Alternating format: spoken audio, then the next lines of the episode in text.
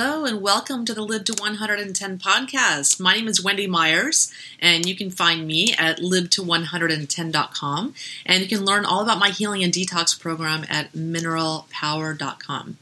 Today we have a special guest, Dr. Roger Washington. He is a Stanford medical doctor, a family medicine practice, and he's going to be talking about all the things that prevent us from getting good sleep, all the tips to help you get better sleep, and how, very interestingly, how prolonged lack of sufficient sleep causes disease and how it's probably one of the main underlying causes of disease today. So, we're going to be talking about the underpinnings of that very, very interesting show.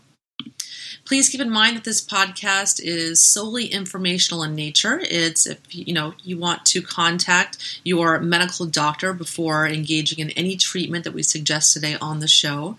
And this is program is for uh, entertainment purposes only. God forbid the FDA come after us. Um, so I'm so excited. My supplement Liver Rehab is available on Amazon. I created a line of supplements called Bio Rehab. That's the brand. And the first product is called Liver Rehab. So please go to Amazon and take a look at it. I think it's really, really important to have healthy liver functioning. If your liver isn't working right, it's going to have a hard time detoxing the 80,000 chemicals and dozens of heavy metals that we have in our environment and making proper amounts of cholesterol and breaking down fats. And uh, 10% of the population has fatty liver disease. And we clearly have a big problem with our liver health. And giving it assistance i think is really really important and that's why i created liver rehab and spent several months formulating liver rehab and i something i take with every meal and i think that you should too so go check it out at amazon.com our guest today is Dr. Roger Washington. Um, he's a Stanford Medical School graduate and Academy of Family Physicians Fellow. Uh, Robert, uh, I'm sorry, Roger Washington has answered the question, Doctor, why am I sick? for 30 years. And in his first book, Lack of Sufficient Sleep Matters, Dr. Washington decodes the root cause of illness he discovered in California's Silicon Valley, where sacrificing sleep is the norm. Son of a nurse and hospital attendant, and a father of teenagers, uh, Jared and Maya, Dr. Washington chose the all encompassing medical training of a family practitioner to become a more effective healer as well as to realize his passion for teaching the principles of illness prevention. Everyone who gets sick wants to know why and what they can do to prevent it from happening. And our guest today is a medical doctor who has spent 30 years decoding the connection between stress, lack of sufficient sleep, and the underlying true cause of illness. Dr. Washington, thank you so much for coming on the show. Thank you, Wendy. Why don't you tell the listeners a little bit about yourself and your background? Right. I'm a family physician. I'm a fellow in the Academy of Family Physicians. I graduated from Stanford's medical school, and for the past 30 years, I've been practicing medicine in the Silicon Valley of the high tech region in California. And so you're you're you practice family medicine in Silicon Valley, uh, you know, where the, the tech industry culture encourages innovation and entrepreneurial spirit over sleeping. So, right. what did the you know what did all your your clients that were the dot comers have in common that led them to get sick? Well, when I started off treating patients, I like most doctors, I would focus on their illness. I would help them to get better. But my passion became to try to figure out what it was about their behavior. Was it stress? Was it exercise or the lack of it? What were about their attitudes? Could it be that might be contributing to their becoming ill over and over? And what I learned as a result of talking to these can do kinds of people here in the Silicon Valley is that there's a, a cycle of illness. And rather than it being stress, as most people focus on, or genes and germs, it turns out the most critical factor with regard to why people get sick when they do is the lack of sufficient sleep. Yeah. Yeah, and so in your book, Lack of Sufficient Sleep Matters, you illustrate how people will borrow energy by shortchanging themselves when it comes to rejuvenating sleep. So, how did you conclude right. that this is the single most important common cause of people getting sick? Well, as it turns out, it, it appears when I interview people after their illness, right? They come to see me, I treat them, and in their follow up, when we can talk about it, what I've found is that the can do kind of people that I interview talk about the fact that when they have something that there's a challenge or what most people might consider to be a stress, and they make up their mind that they're going to accomplish it, they're going to get it done. Something peculiar happens to them. They describe getting a sense of extra energy to get done what they need they want to do. They feel more confident, more creative, they have more energy to get things done. There's a host of characteristics that happen.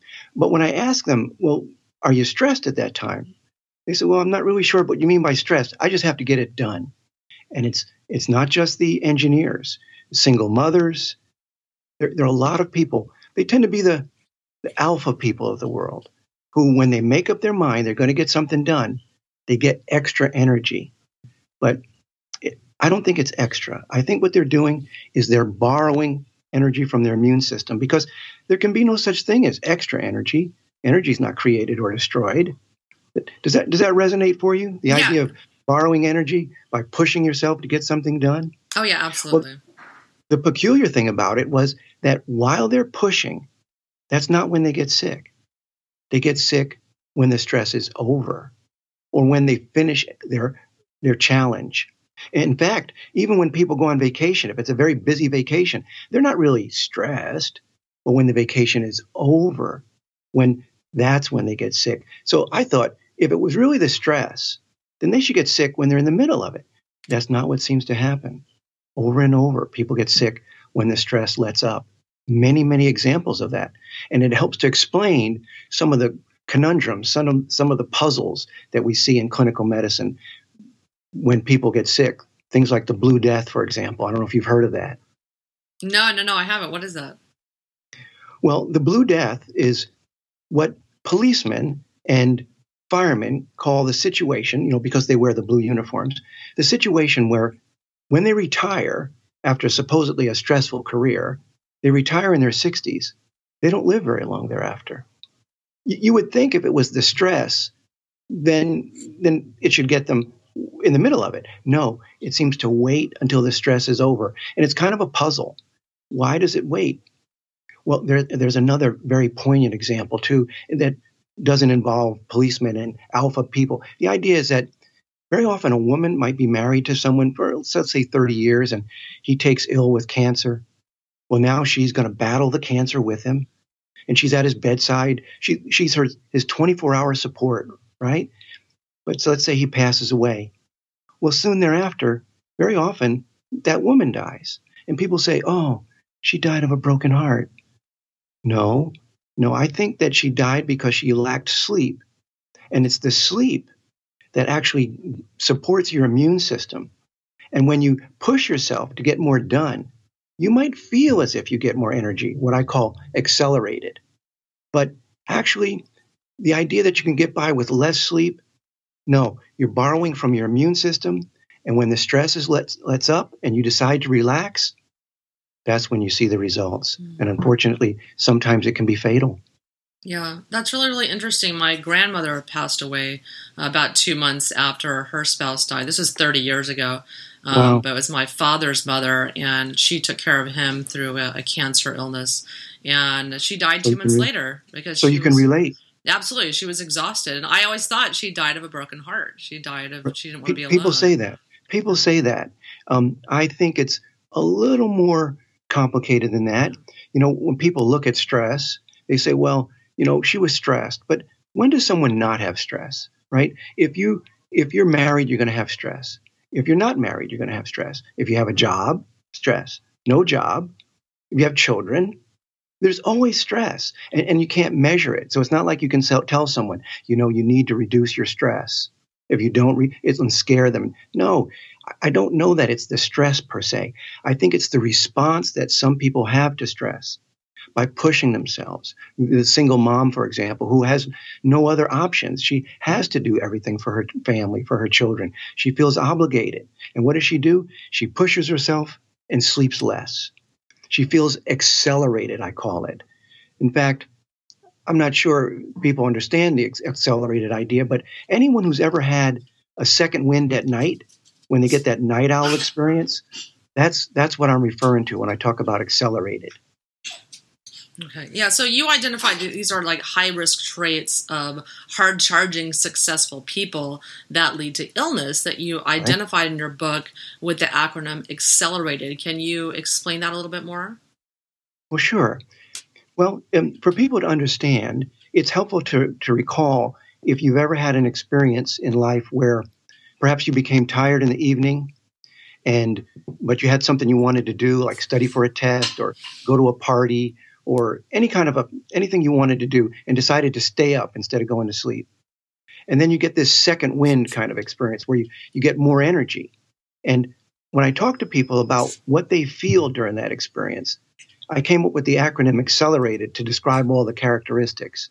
So the A stands for they feel like their minds are more active and more and they feel more confident and more creative and they have more energy. And the L stands for they feel like they can get by with less sleep. Oftentimes, if they push themselves through lunch, they don't even miss eating, so they can get by with less food.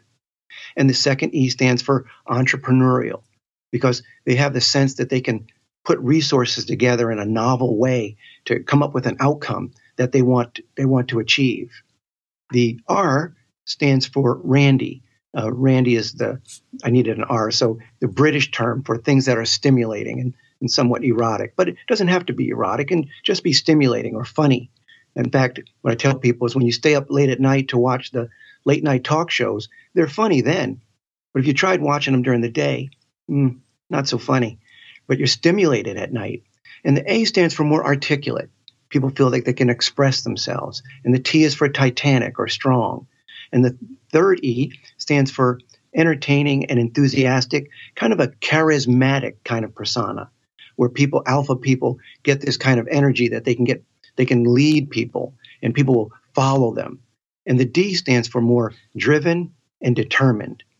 In fact, when a person has this accelerated kind of experience or this night owl experience, if you will, it makes them feel, well, anything they have passion for, when they get the second wind, they have more passion for it. They love it more. So that people who, who are artists, that's when they create. And the mothers who want to have their house in, in tip top shape for their families, that's when they clean everything and come up with their exciting ideas. And the entrepreneurs come up with these exciting ideas that are going to help them crush the competition and bring a new invention to life.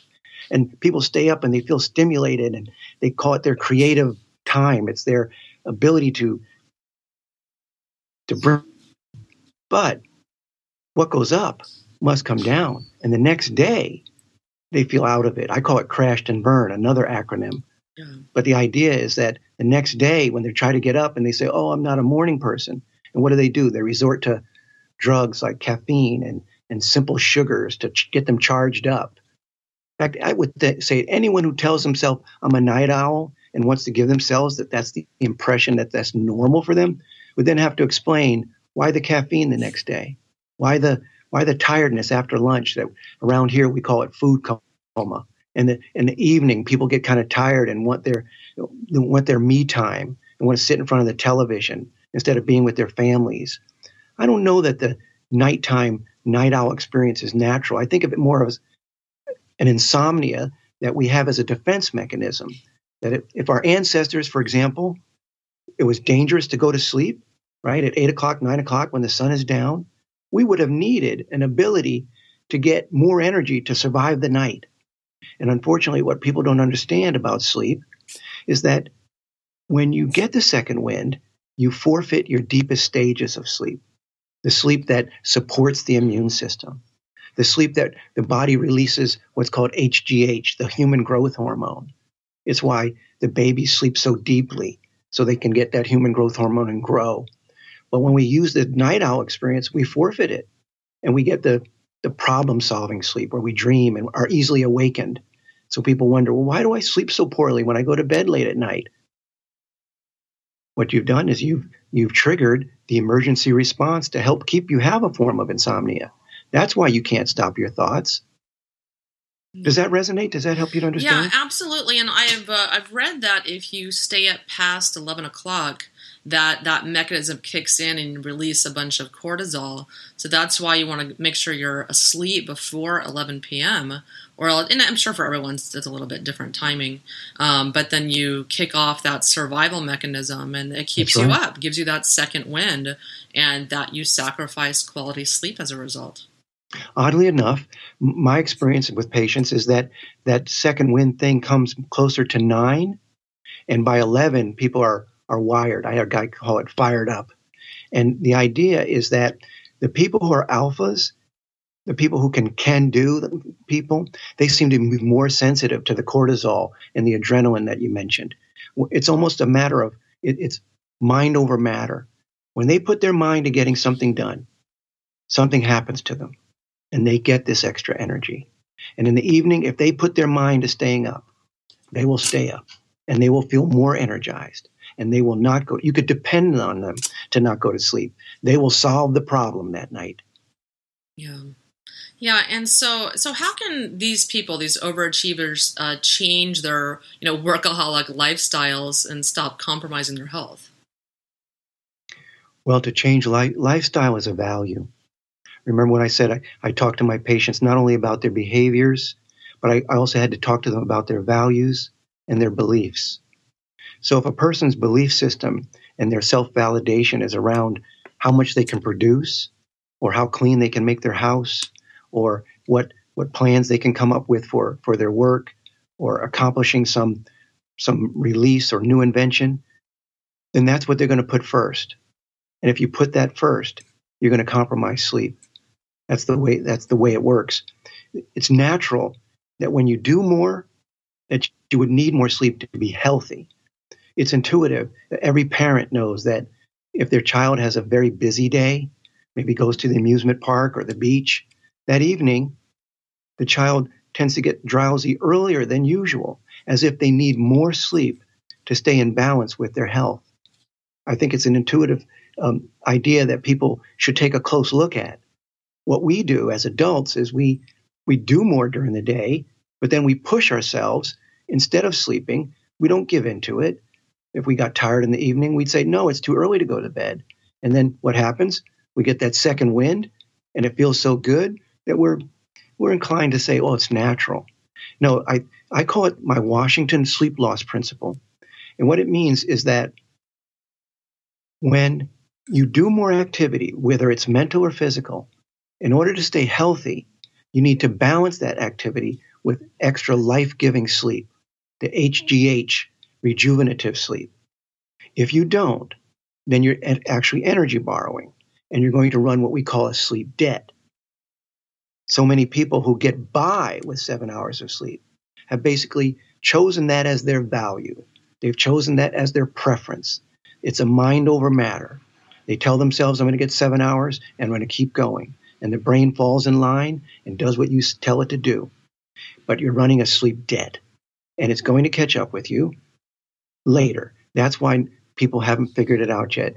Even even the conventional medicine doctors haven't yet realized that it's a result of sleep debt that people get ill later in life. In fact, if I could, I'd like to tell you one of the most interesting examples of it, I think, is, is the story of Bill Clinton. Bill Clinton when he was a youngster, when he was in college, he said, when I'm the president, right? Not if I become president, as most people might be inclined to say. No, when I'm the president. He made up his mind, and he was one of the youngest governors ever of Arkansas. And then he became one of the youngest presidents, and he only needed four hours of sleep. He outworked everyone.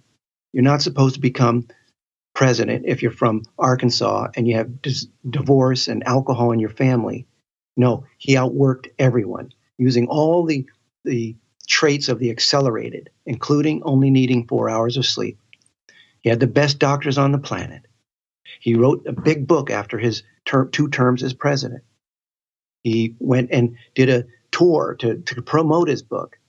And then he did the Democratic National Convention, which was the the highlight, perhaps even the culmination of his political career. He was 57 years old. Within weeks, he had quadruple bypass surgery. And he might have not, he might have died had he not had the best doctors on the planet who were dealing with the illness once it showed up. But uh, my my question: If the president of the United States can't depend on the the medical doctors and the conventions we have now to preserve his health and prevent him from getting sick, what what help what what hope do the rest of us have?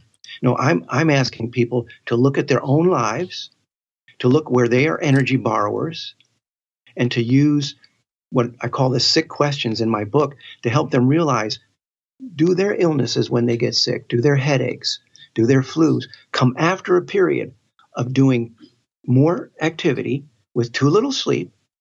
And then when they slow down, is that when you become sick? Because that would be your warning.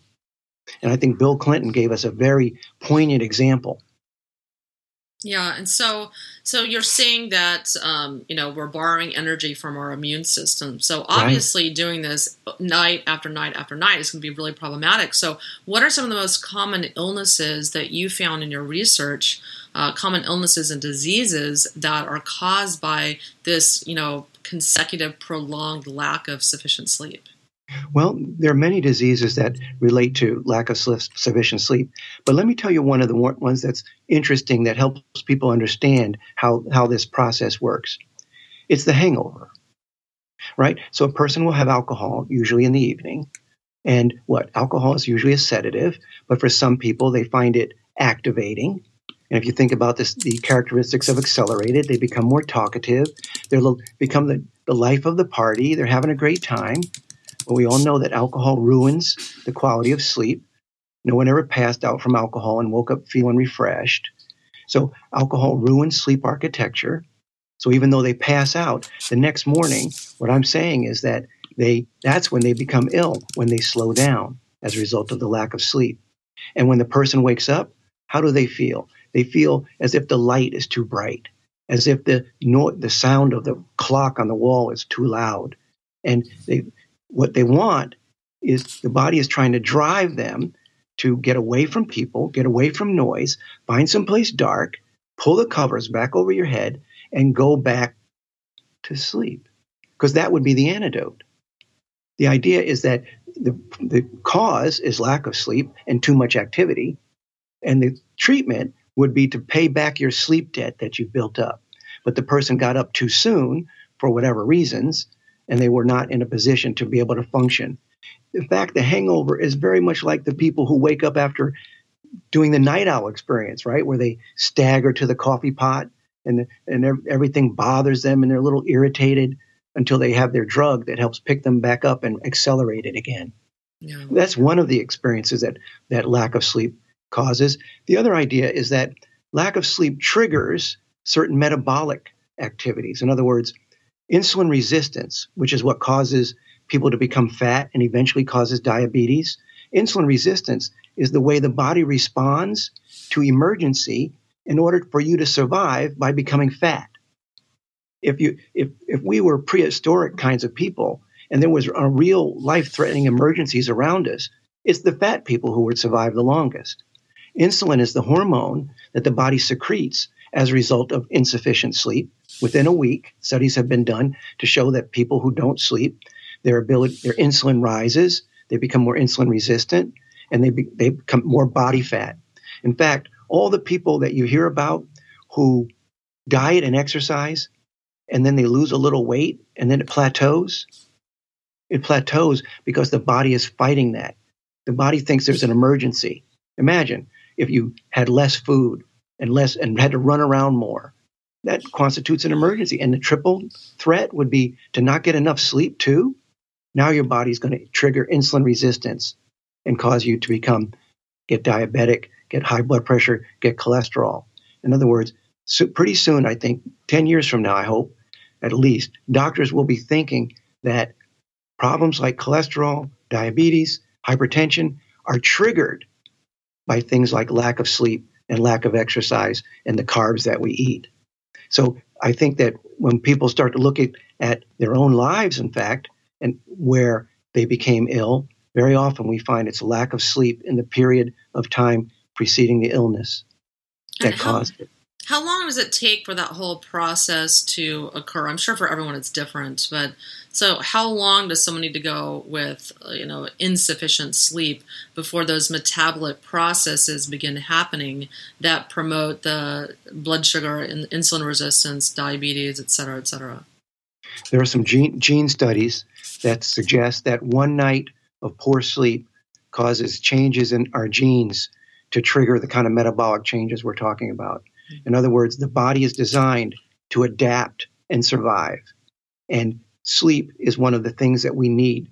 The only thing we need more than sleep is air. When you don't sleep enough, it immediately triggers changes. One of the studies that's done is, is depriving college students of, of sleep for a week and then checking the, their glucose changes and in response to a meal. And you can see that there's glucose tolerance test changes within a week. But as little as one night, you can see the difference in metabolic changes and and certainly in how a person feels. It's just that we go into denial and tell ourselves we're still okay. Yeah, I definitely notice that myself. If I have one night where I just don't sleep well for whatever reason, I notice the next day I want to eat more. Like that insulin is lowering my blood sugar, and that's making just prompting me, just without even being aware of it, to eat more and it's right. because that that insulin that I'm storing that fat and storing more exactly. calories. It's a vicious cycle, and but you, very subtle. You know? If you think of it that way, you recognize that lack of sleep triggers your body to go into an emergency mode. It goes in emergency mode that night and gives you more night owl energy. It makes you feel mm-hmm. more on alert. It makes you feel more anxious. It makes you wonder what's going, what's out there in the dark. Small children lay in bed and think about what's under the bed and what's in the closet.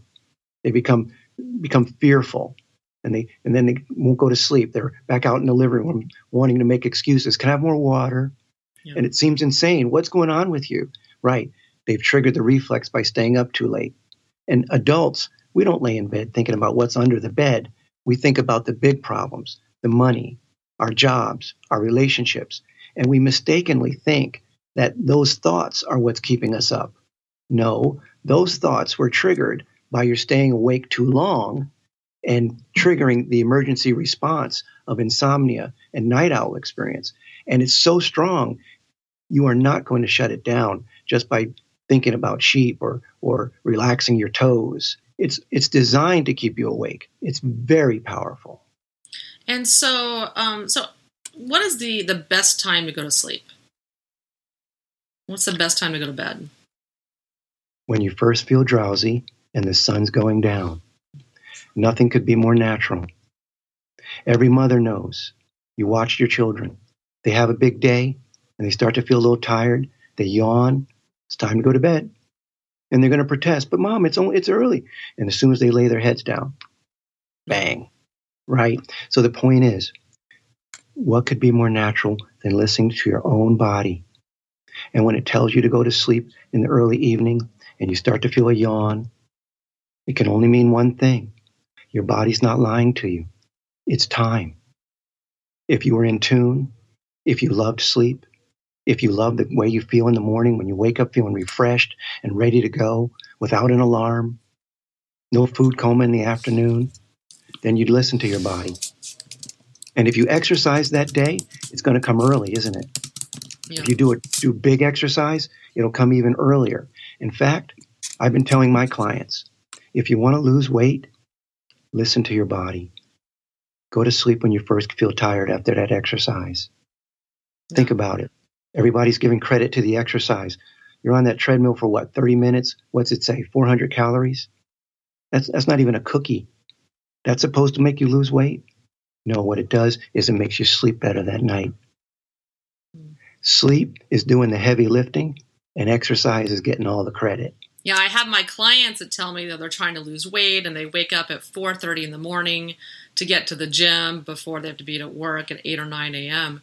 And they're I know they're totally, you know, shooting themselves in the foot because you're not going to lose weight by sacrificing sleep. It's just the exact opposite of that.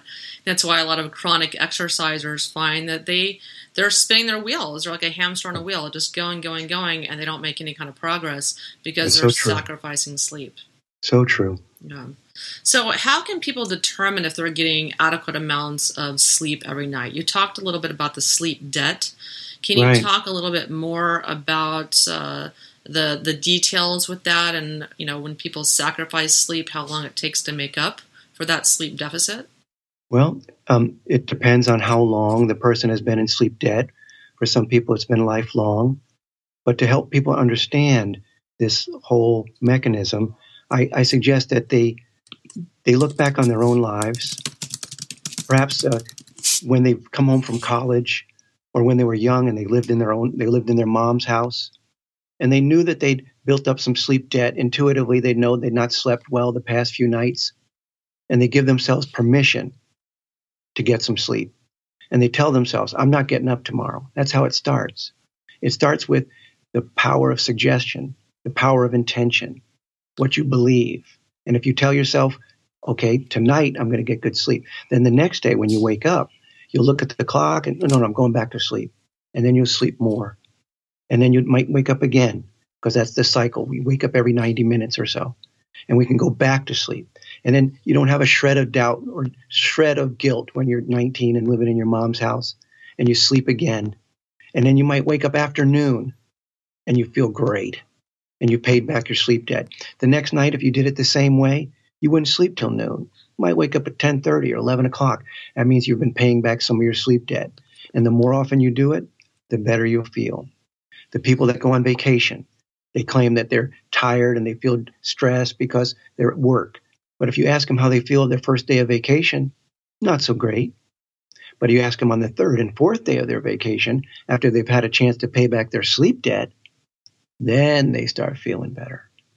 All right. The idea is that when you give yourself permission to pay back your sleep debt and sleep all you can, this concept that people can sleep if they're lazy, it's not true.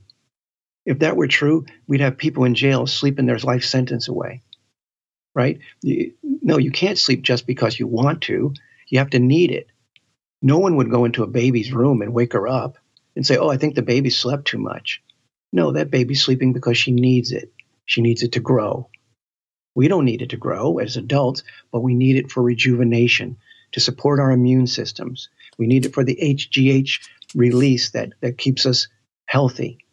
Right? So the idea is getting as much sleep as you can when you can. So paying back on the weekends is one way of doing it, or when you're on vacation. But the idea is you have to give yourself permission. You have to value sleep, and then your body will fall in line. So, is there any risk of getting too much sleep? Can you get too much sleep? It's interesting you say that. There are people who worry about it, and when I've talked to them, they worry about it because they say if I sometimes if I sleep more, it makes me more tired. Is that the kind of phenomenon you're talking about? Yes, absolutely. Okay. Well, let me let me say a word about that. When I ask people about their sleep experience, I have to remind them that very often there's been some time in your life where you told yourself to wake up at a certain time. You set the clock, it was important to you, and a minute before the clock went off, you woke up. You looked at the clock, turned it off, and took care of what you thought was important. That suggests you can control the way you sleep with your thoughts. There's no doubt about it. So, my point is the people that wake up and said, I slept too much and it made me more tired. No, the scenario was they gave themselves permission to go to sleep and sleep long. And the next morning they woke up, they went back to sleep, they woke up again. Then their guilt kicked in. They looked at the clock, they saw it was nine o'clock, and they said, Oh no, I have to, I have to get up. And the brain says, Boss, you, told us we could sleep in. We just woke up to make sure we were safe. Now, are you sure we need to get up? Oh, I got to get up. I can't sleep the whole morning away. And now you're discombobulated because you reneged on your original promise. If you did it the way we originally talked about, where if you feel like, oh, I, I could sleep some more, then go back to sleep. Sleep as long as you can. Then you won't feel tired. Here in the Silicon Valley, we say if you defrag your computer, if you push that button, you have to wait till it's over.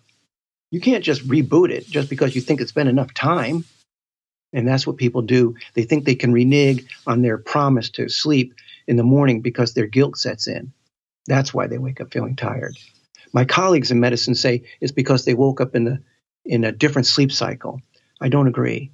I think that most people have had the experience that at least one time in their life, without guilt, they slept as long as they can. They did the natural thing and they woke up refreshed.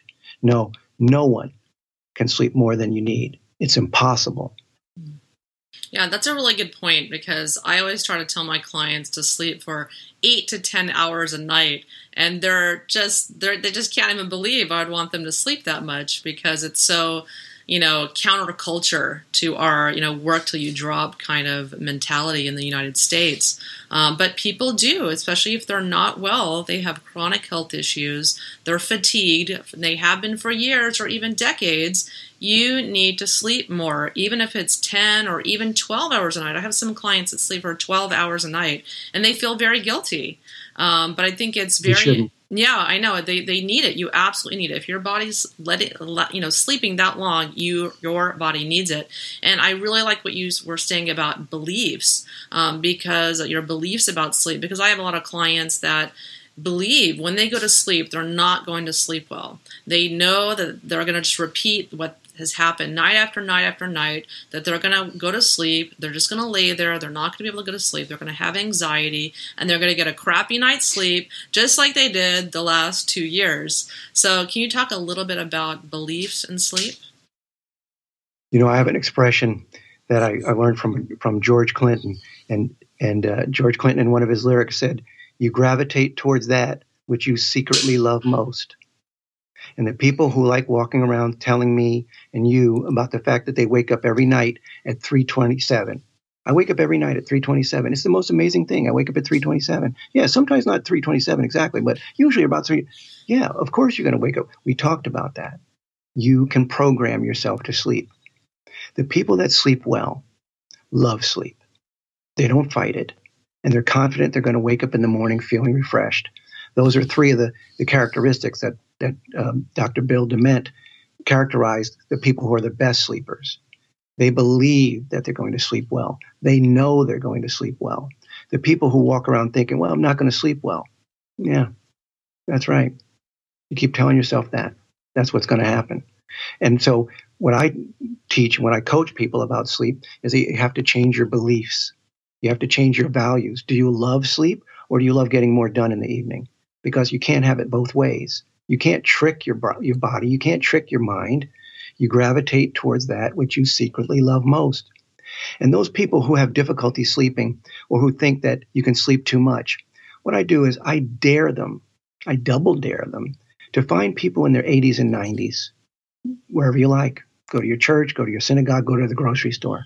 Find someone who's 80 or 90 years old that's healthy, that tells jokes, lives in their own home, takes care of themselves, and ask them about their relationship with sleep. And you're going to hear a love story. People who love sleep, people who make their bed in the morning and say, I'll be back. Because they have the mindset that sleep is good. They recognize how, what it does for them. And it's a relationship that most of us don't have here in the States because we have this other can do mentality. It's different in places like Europe where they have siesta they honor sleep. Well, it's not only the fact that they honor sleep, it's also that they don't honor trying to do more.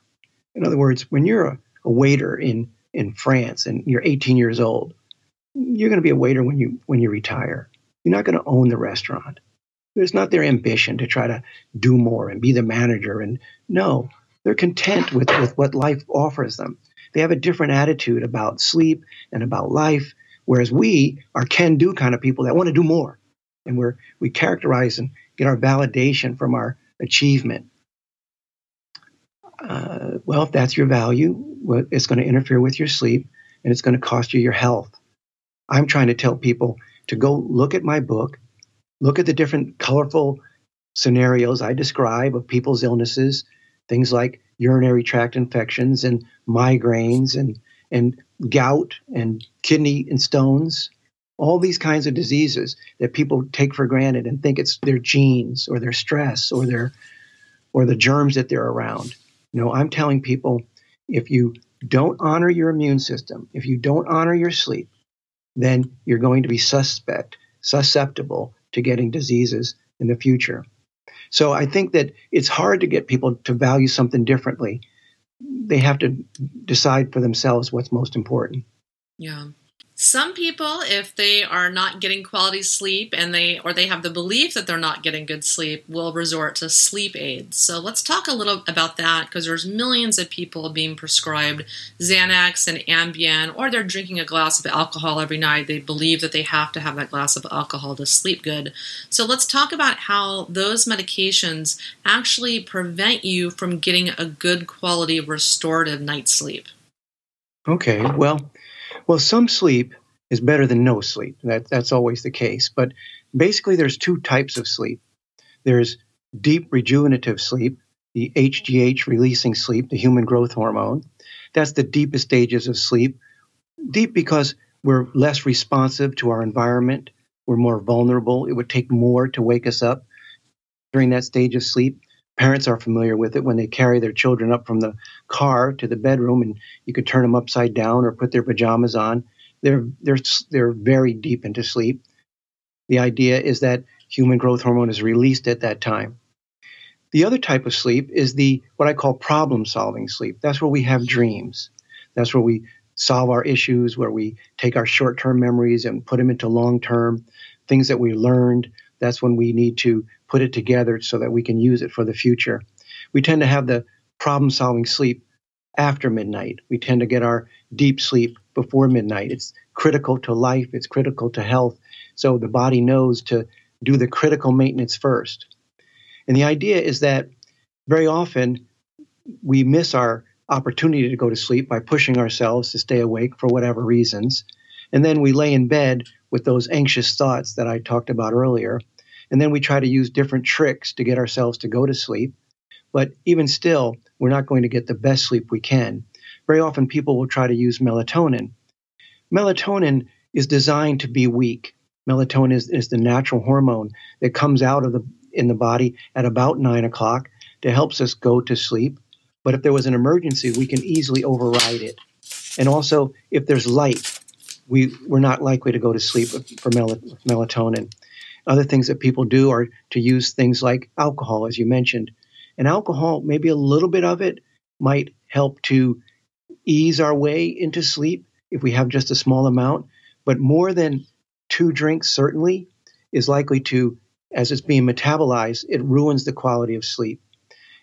Furthermore, the medications, the sleeping medications like Ambien or Xanax, these are the benzodiazepines and the similar medications they're all in the same family as the alcohol, really. So they tend to help us to fall asleep, but they interfere with the architecture of sleep to some extent. So it sacrifices some of the deepest sleep, and we get more of that problem solving sleep. But again, some sleep is better than none. I suppose if a person used a sleep aid rarely, or maybe once a week or twice a week, they're probably not going to get in trouble with it. But actually, you can get, become psychologically dependent on it as well as physically dependent on it. It changes the chemistry in your brain. It interferes with your how you feel the next day. It's not a particularly good idea. There are other ways to get in tune with your own body, but I suppose if it was an emergency, uh, you needed to sleep, you're on a plane, for example, those kinds of things, then maybe one of the sleep aids might be appropriate. And what about sleep supplements? Um, I'm a fan of these just until people can kind of get their sleeping situation resolved and maybe uh, reduce their stress and you know get their head around doing that and, and improving their sleep environment and their sleep habits. Um, I'm a fan of some sleep supplements um, that can be helpful. But melatonin is interesting because you know melatonin's used to help people fall asleep. Uh, that's the, right. the key with melatonin. A lot of people don't make enough because they have gut issues or amino acid absorption issues, whatnot. Um, but can you talk a little bit about uh, the weak effects of melatonin? And a lot of people think, oh, melatonin doesn't really work for me. What are some of the things that can interfere in supplementing melatonin and having it prevent us from falling asleep? Melatonin doesn't work if you don't want it to work. So the people who take melatonin and then go watch television until they get tired, they want to watch television. They don't want to sleep. People that would take the melatonin and do a few more errands around the house, they don't want to sleep. They're fighting the melatonin. So the idea is that melatonin only works if you want to sleep and it's safe to sleep and there's no light. Melatonin can be helpful, but it had un- only under those circumstances. You know, there's so many people who will take a sleep aid, and what they want is they want to be they want to be hit in the back of the head and feel yeah they want to they want to nod. That's Yeah. what they want, right? They don't they dread laying in bed with the tossing and turning. So they take the medication or Ambien, if you will, and what happens is they start going doing things around the house. Basically, what they're doing is, is practicing fighting the Ambien. Instead of instead of taking the Ambien and then learning what it feels like to start to get drowsy, and then welcome it, embrace it, they fight it, and that's the main thing that prevents people from being able to benefit from the sleep aids they do use. because melatonin is really weak right isn't it meant to be overridden it's a the mechanism is meant to be overridden That's right. The melatonin allows us to stay in the primary operating system. Melatonin comes out at about nine o'clock in the evening and helps us to shut down. If, however, we have some overriding reason to stay awake, our body presumes that there must be an emergency. So it kicks in the emergency hormones that you alluded to earlier the cortisol, the adrenaline, the glutamates. The glutamates are designed, they're brain transmitters that are designed to not only keep you awake, they're designed to make you anxious and fearful what if kinds of thoughts. Because those kinds of thoughts, late at night, for our prehistoric ancestors, would have kept them alive. Because that's the kind of thinking you need to have when there's actually danger. However, what people don't understand is by continuing to do it over and over and over, these glutamates and cortisol and adrenaline, they stick around the next day. So it's one of the common reasons why people have what, what some doctors call ants, automatic negative thoughts, ANTS. The idea is you start thinking bad thoughts for no reason. It's the chemicals that are circulating in your body that make you feel that way. hmm Does that yeah, help? Absolutely. Yeah. So I have a lot of clients that say, "Oh, melatonin doesn't work for me." Get in bed, but when you take it, go to the bathroom, do everything you have to do, take the right. melatonin, and get into bed. And it also has to be liquid. I prefer liquid and uh, be taken Oh. sublingually because that's when it absorbs. You don't really get a lot of benefit if you take a pill and, and take it that way. I prefer a liquid version of that. And I find for myself, if I take it and then I even maybe 10 minutes later have to get up to go to the bathroom, you know, the effects are not nearly as dramatic as if, you know, I just stayed in bed and went to sleep. Um, so, so, so in your book, um, you talk about, you know, why some people do their best work at night. Um, can you talk a little bit about this? Well, um, the idea is that these are the people who call, consider themselves night owls, and they get that second wind experience. They get the cortisol and the adrenaline and the glutamates, and they have the ability to to be, feel more passionate about the things that, that are important to them, and that's when they have their energy. And so, for three or four hours during the evening, between nine and two o'clock, or whenever they decide to go to bed, that's when they feel like they get their best work done because the following day they feel more what I call crashed and burned. The idea with behind crashed is that the next morning when a person is crashed, the C stands for they feel crashed like they hit a wall. And the R stands for feeling reclusive, like they kind of want to be left alone. And the A stands for angry and a little bit irritable. That's when people find themselves difficult in traffic or when a colleague brings them a problem and they feel irritated by it.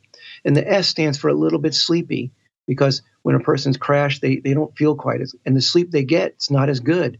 The H stands for hunger because it gives you the munchies as you described, and people start craving sugar because sugar will make you fat, and it's the most effective way to survive if you needed to have more calories.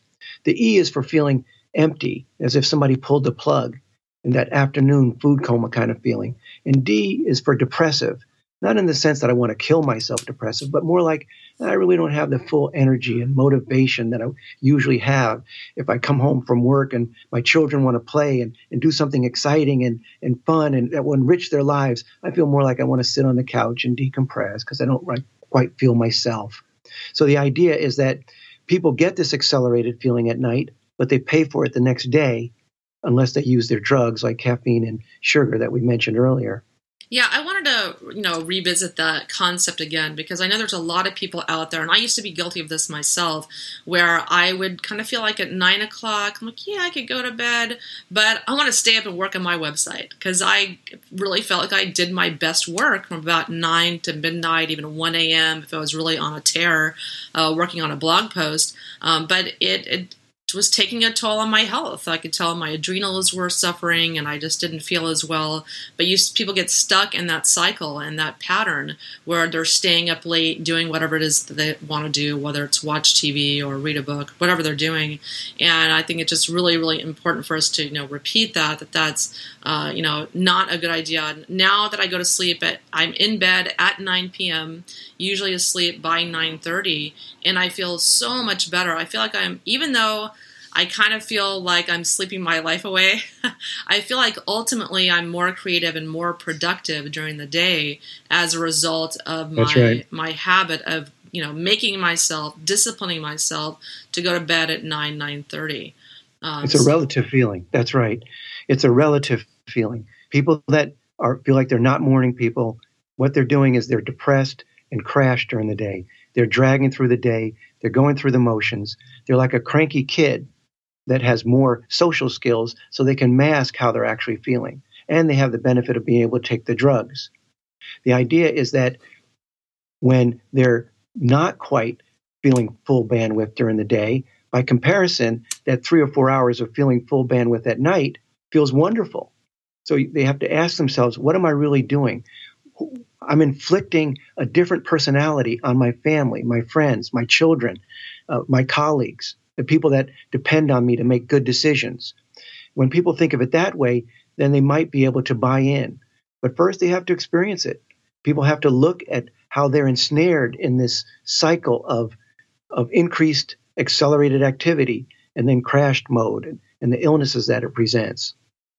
Yeah, so you worked with one of the, the top sleep researchers in the world, and uh, you were had talked at one point. We had talked previously, and you were talking about the top four uh, things that good sleepers have in common.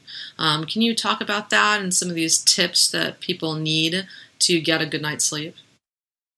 Well, the idea is that Dr. Dement suggested that good sleepers have four characteristics and his idea was rather than saying what's normal or, or what's common for people, the seven, seven and a half hours that people talk about, the, fact that, that people who are older seem to sleep less. So then people want to say, well, maybe people who are older need less sleep. No, look at their health before you start saying that that's a good idea. And so what he said is that if you want to know how to sleep, then follow the examples of good sleepers. It's like the Suzuki method. You want to be a good violin player, listen to the best violin players in the world. So, what he said is that these people tend to get up the same time every day. They look forward to sleep. They go to sleep when they're first tired, and they're confident. See, that's the important part. It's the belief. They are confident they're going to wake up in the morning feeling refreshed. So they sleep well. And I think that people, if they decide that they want to be a good sleeper, they have to adopt that set of values. The waking up at the same time, it's because they they listen to their body, so they're in tune with with what their body needs. They go to sleep when they first feel drowsy. They make up their sleep debt. It's usually only eight hours, so they wake up about the same time each day. And I once again I suggest that if you if you find somebody who is old and healthy you're going to find someone who does it that way for whatever reasons. And so, say someone they go to bed early, right when they're tired, they go to bed at eight or nine p.m., and then maybe you know four hours later they wake up in the middle of the night, and they still have you know six hours before they have to get up at six a.m. or what have you. Is it okay to wake up in the middle of the night and get up and do something, or should you just lay in bed and just tough it out? No, I don't think there's any reason to tough it out. The scenario you, you described, there's six hours left before morning. They could easily get get up. There are some people that they describe having creative hours during that two hours. They go back to sleep and have a set what they call a second sleep, but they got eight hours total. Mm-hmm. That's the issue. The issue was that they tried to stay in sync. Very often, what happens is if we decide that we need to solve a problem, That's our, our, our love. That's what we designate ourselves to do. Well, it's quite likely we might wake up in the middle of the night having solved that problem and write it down, and then go back to sleep the next morning to enjoy the fruits of our, our labor, so to speak. So it, it wouldn't be unusual. It's not detrimental. The key is that they get the eight hours of sleep. Eh, excuse me. They they get the hours of sleep they require to pay back their sleep debt. Okay, great. Very good. Yeah, so I have a question I like to ask all of my guests. What do you think is the most pressing health issue in the world today? The most pressing health issue has to do with our values and our sleep. Because what we're going to find here in our country, we're spending more and more money every year of our gross national product towards healthcare, and our health is not getting better. It's not going to get better until we learn to value what's important, to value sleep. It, it's it's important to to to produce things, to invent things, but it also is important to stay in tune.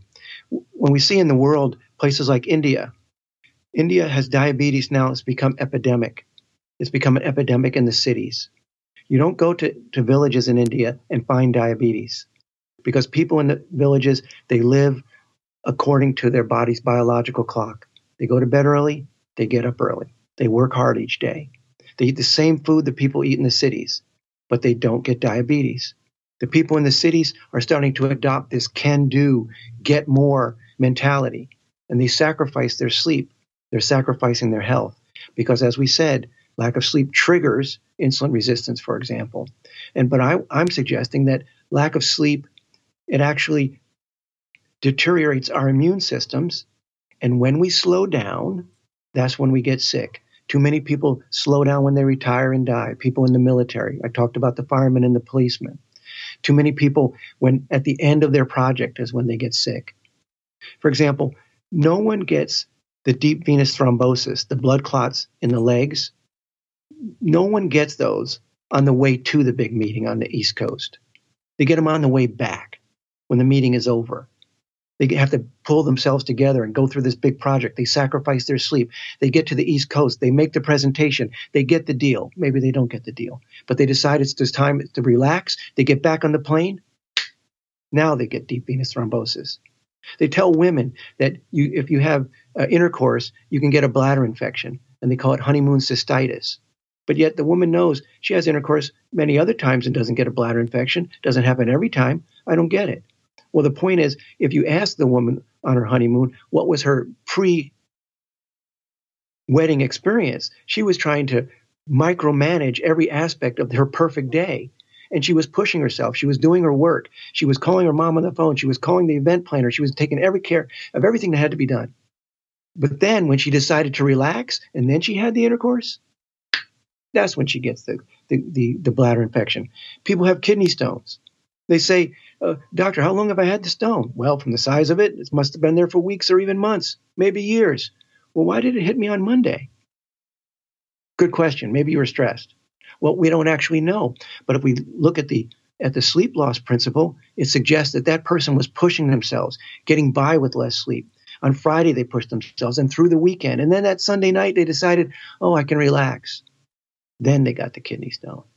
The point is that it's stress is not so much the issue. So trying to relieve people's stress and talk more about meditation, more exercise, good idea.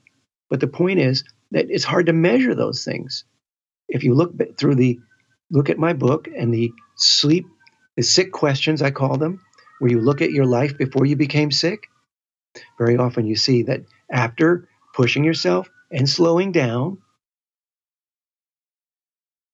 That's when they got sick. That's right. So, where can uh, the listeners learn more about your book, uh, Lack of Sufficient Sleep Matters?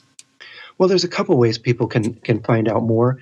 One is we have a website, uh, sleepmattersthebook.com, and people can download one of the chapters. It's the chapter about accelerated. So it describes this can do experience that the alpha people of the world have. And so I invite people, your listeners, for example, to to take a look at these examples and see if they find themselves in this um, accelerated kind of experience because it suggests that they'll be ensnared by illness. And of course, my book is available on, on Amazon and it's called Lack of Sufficient Sleep Matters. Well, Dr. Washington, thank you so much for coming on the show. That's going to help so many people kind of get uh, better ideas about how they can improve their sleep. Because I learned a lot in this podcast. Um. I think there's a lot of details about sleep, people, little nuances people aren't quite tuning into, and it's costing them their life. It's co- costing them their health, etc. So, thank you so much for coming on the show. Thank you. Thank you very much. And listeners, if you want to learn more about me, you can go to live to 110.com. You can learn about more about my healing and detox program on my new upcoming website. It's mineralpower.com. That'll be up in about a month. Thank you so much for listening to the Live to 110 podcast. Thank you, Wendy.